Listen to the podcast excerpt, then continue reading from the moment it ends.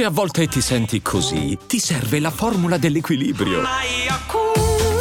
Yakult Balance, 20 miliardi di probiotici LCS più la vitamina D per ossa e muscoli. Quando Stan Wawrinka nella sua partita contro Tanasi Kokkinakis ha recuperato dal 4-0 al 4-2 nel quinto set mandando in totale visibilio il pubblico francese, sembrava di essere in procinto al ricompiersi di quanto accaduto nemmeno 24 ore prima eh, per mano di Gael Monfils contro Sebastian Weiz. Le cose invece non sono andate così, Kokkinakis ha resistito, Wawrinka alla fine tra mille applausi è uscito dal torneo, però è sicuramente stato l'ennesimo momento memorabile di questo Roland Garros. Di questo e di molto altro andremo a parlare in questo nuovo episodio di Slice. Net, single service.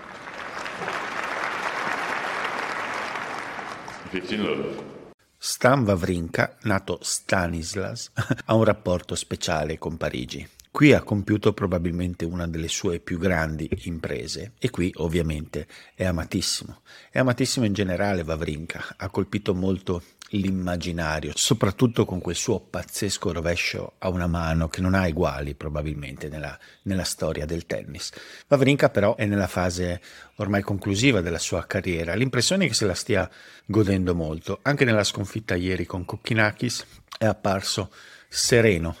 eh, libero ovviamente come capita spesso in questi momenti da delle pressioni particolari, da delle aspettative esterne, quindi in grado di, di godere appieno della situazione e anche dell'amore che c'è nei suoi confronti. È stato il suo ultimo Roland Garros, questo non è ancora chiaro né ufficiale. Eh, Wawrinka è ancora competitivo, riesce a giocare dei, dei, tratti di ottimo tennis ancora, non è però in grado di sostenere il livello di un tempo, almeno con continuità. E la partita di ieri è stata esemplificativa in un certo senso. Kokkinakis è stato estremamente bravo eh, a gestire la situazione dal punto di vista anche mentale, perché il pubblico era tutto a favore di Wawrinka nel finale, abbastanza ovviamente, eh, però non è stata solo, solo una, una, superiorità mentale nel finale da parte dell'australiano, che proprio sembrava averne decisamente di più dal punto di vista fisico-atletico, come è normale che sia vista, vista la differenza d'età.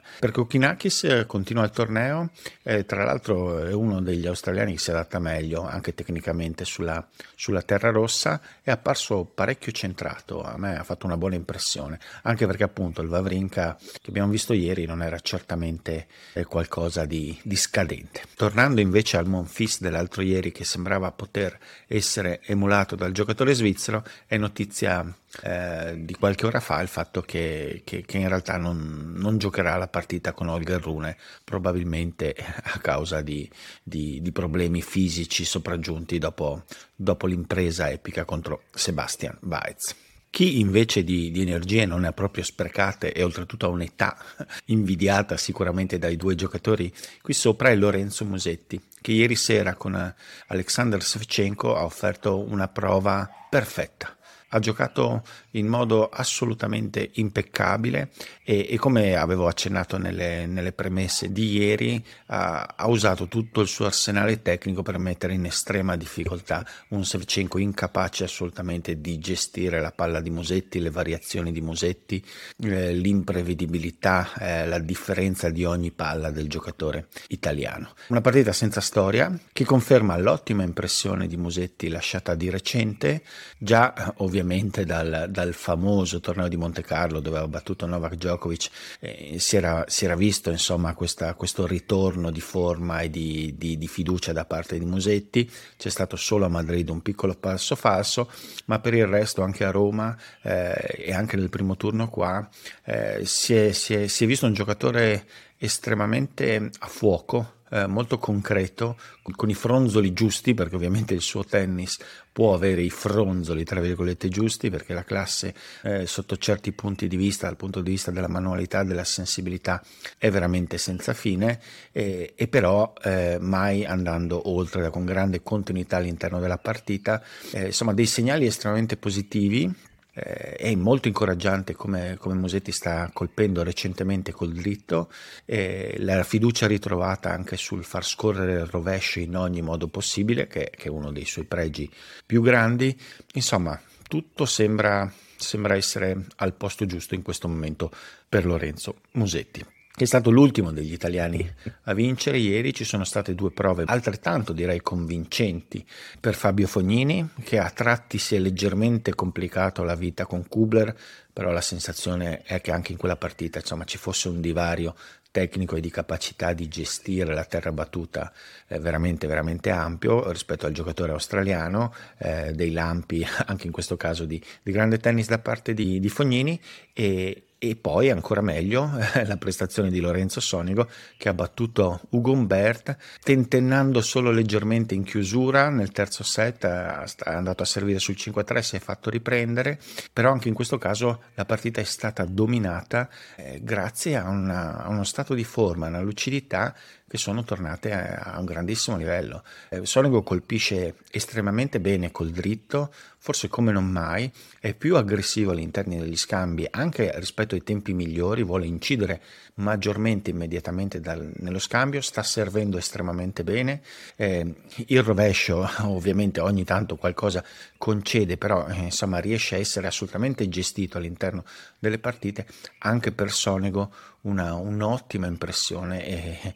e, che fa veramente ben sperare per il, per il proseguito del torneo. Chi purtroppo non ce l'ha fatta è stato Matteo Arnaldi che si è trovato di fronte a Denis Shapovalov che nel primo turno contro Nakashima aveva dato dei segnali di ripresa che purtroppo per, per Arnaldi sono stati confermati anche ieri. Eh, Shapovalov in una versione insolita, estremamente concreta, lucida e ordinata è stato un ostacolo insormontabile per Arnaldi che è stato bravo anche nello sfruttare l'unico momento di, di calo eh, di Shapovalov nel secondo set vincendolo il parziale eh, però nel complesso di una partita dove il giocatore canadese è riuscito a incanalare diciamo, il suo talento eh, superiore ad Arnaldi e a moltissimi altri in una forma piuttosto concreta che quando si manifesta così ehm, dà sempre l'impressione di poter essere di livello assolutamente eccelso. Per Arnaldi sicuramente un, una buona esperienza, un buon torneo. Questa sconfitta può anche essere utile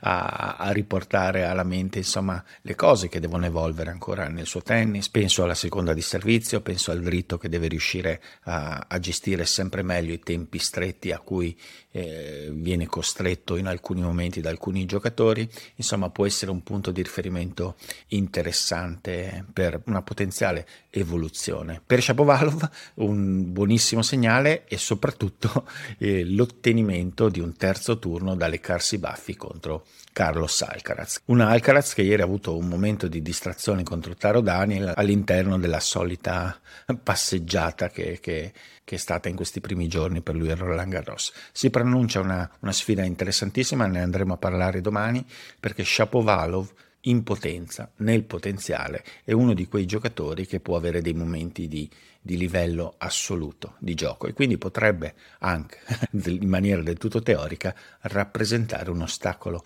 abbastanza complicato, se non molto complicato, per il giovane campione spagnolo. Nota su quanto ho visto ieri nel tabellone maschile, dedicata ad Aleandro Davidovic Fochina, che dopo Arthur Fils ha fatto fuori l'altro piccolo prodigio di casa, Luca Vanash. E confermando uno stato di forma insospettabile. Davidovic Fochina nel momento in cui eh, è libero dai demoni del suo temperamento che ogni tanto gli giocano dei brutti scherzi, eh, è un giocatore di grandissima qualità mi ha sempre dato l'impressione di poter essere uno dei, dei primi della pista, tralasciando appunto alcuni lati, lati, disfunzionali dal punto di vista caratteriale e un servizio probabilmente non all'altezza, Fochina per il resto è in grado di, di, offrire un tennis estremamente equilibrato sui due lati, è uno dei giocatori più bilanciati, fa dritto e rovescio da fondo campo, è difficile capire dove andare ad incidere per dargli fastidio, è estremamente potente, dinamico, ha una rapidità con pochi eguali, eh, insomma c'è tutto il pacchetto per poter essere eh, un giocatore da, da, primi 15, da primi 10 del mondo senza tanti problemi. Purtroppo per lui però tante volte invece c'è appunto questo temperamento che gli mette i bastoni tra le ruote facendolo eh, essere poco lucido nei momenti chiave delle partite. Ieri non è stato così, non era stato così neanche l'altro giorno contro Fils, eh, molto tranquillo, ha dato veramente poco spazio a Vanash che solo nel terzo set è riuscito un po' a ad alzare la testa, a portare il set al tiebreak, ma, ma, poi senza riuscire a cavarne molto. Per Vanash una buona impressione lasciata nel torneo, si intravedono delle qualità che potrebbero renderlo un, uno dei giocatori più ostici eh, e tenaci del circuito. Certamente la partita con, con Davidovic Fochina ha un po' fatto vedere nuovamente il rischio di essere messo sotto dal punto di vista della spinta contro alcuni giocatori. Prima di procedere con la checklist delle partite da vedere oggi, eh, una breve panoramica su alcune partite del tabellone femminile, quelle che sono riuscito a seguire. C'è stato il ritiro di Camila Giorgi sotto di un set contro Jessica Pegula per, per il problema al ginocchio che la sta tormentando di recente. Fino a quel momento della partita eh, non c'era stata particolare storia, probabilmente anche per questo, per questo problema fisico. Partita senza storia anche quella di Sara Errani, battuta molto nettamente dalla rumena Begu e si conclude quindi un torneo già però direi sopra le aspettative per l'esperta giocatrice italiana. Partita eh, della giornata, sorpresa della giornata che io purtroppo non ho potuto vedere, però è da segnalare comunque, eh, se non altro come, come nota importante del torneo, la vittoria di Anastasia Pavlyuchenkova, finalista qualche stagione fa contro Krejcikova proprio in questo torneo e, e, giocatrice insomma di livello estremamente alto negli ultimi direi 10-12 anni che ha sconfitto Ludmila Sansonova dopo un periodo molto lungo lontana dai campi eh, caratterizzato da dei problemi fisici eh, e quindi qualcosa di sorprendente anche insomma di, per lei sicuramente di positivo perché è una giocatrice che qui è parecchio amata e che ama parecchio questo torneo. Net single service. 15 love. Programma ricco anche oggi, eh, delle partite che coinvolgono dei giocatori italiani sicuramente di richiamo. Su tutto sicuramente l'incontro che vedrà Giulio Zeppieri opposto a Casper Ruud. Per l'italiano ci sarà da interpretare un avversario completamente all'opposto eh, di, di Alexander Bublik trovato al primo turno, una prova che dovrà sicuramente basarsi su una continuità maggiore e un piano tattico completamente eh, diverso. Sulla carta sembra difficile pensare a uno Zeppieri pronto per poter battere Rud, però non è da escludere che possa creargli delle difficoltà soprattutto se avrà una certa capacità di mantenere il controllo dello scambio con un motore e dei colpi che possono sviluppare molta più pesantezza eh, di palla e delle soluzioni più aggressive rispetto a quelle del Ruda, almeno di questi ultimi tempi, che non sembra riuscire a far andare il dritto allo stesso modo di un tempo e in generale non in grandissimo spolvero. Molto, molto interessante quindi la partita, personalmente c'è molta curiosità per vedere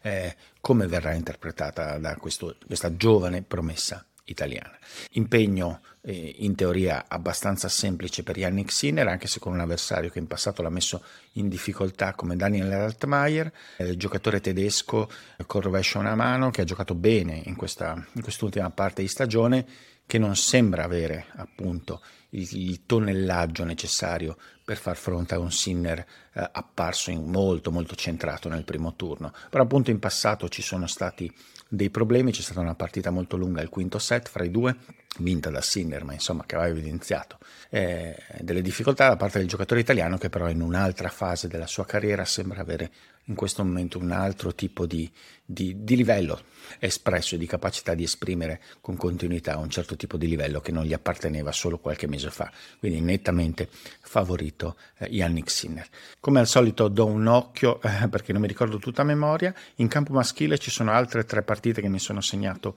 eh, che trovo di particolare interesse c'è un Rusuvori Dimitrov eh, che potrebbe effettivamente eh, riservare dello spettacolo. Rusuvori sta giocando bene, quest'anno a mio avviso ha fatto un ulteriore step eh, eh, a livello di, complessivo di rendimento. Non c'è stata nessuna grandissima novità, ma un progresso continuo del suo gioco che sembra finalmente potergli permettere di competere veramente ad alto livello, come, come secondo me nel potenziale c'è. Con un, contro un Dimitrov che solo la settimana scorsa ha fatto finale eh, a Ginevra e che quindi è sicuramente in buono spolvero, Dimitrov che sfoggerà anche un nuovo completino Lacoste dopo tantissimi anni sotto il brand Nike ha cambiato questa nota